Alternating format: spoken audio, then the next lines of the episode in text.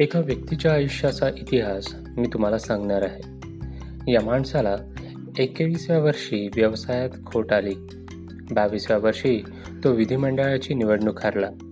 चोवीसव्या वर्षी परत एकदा व्यवसायात तो अपयशी ठरला. सव्वीसव्या वर्षी ऐन तारुण्यात पत्नीच्या मृत्यूचे दुःख त्याला पचवावे लागले. सत्तावीसव्या वर्षी नैराश्याने तो पार खचून गेला. वयाच्या चौतीसव्या वर्षी तो संसदीय विधिमंडळाची निवडणूक हरला. पंचेचाळीसव्या वर्षी तो सेनेटच्या निवडणुकीत पराभूत झाला.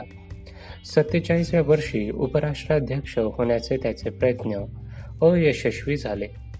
एकोणपन्नासव्या वर्षी आणखी एकदा सेनेटवर निवडणूक येण्यात तो अयशस्वी ठरला आणि बावनव्या वर्षी तो अमेरिकेच्या राष्ट्राध्यक्षपदी निवडून आला.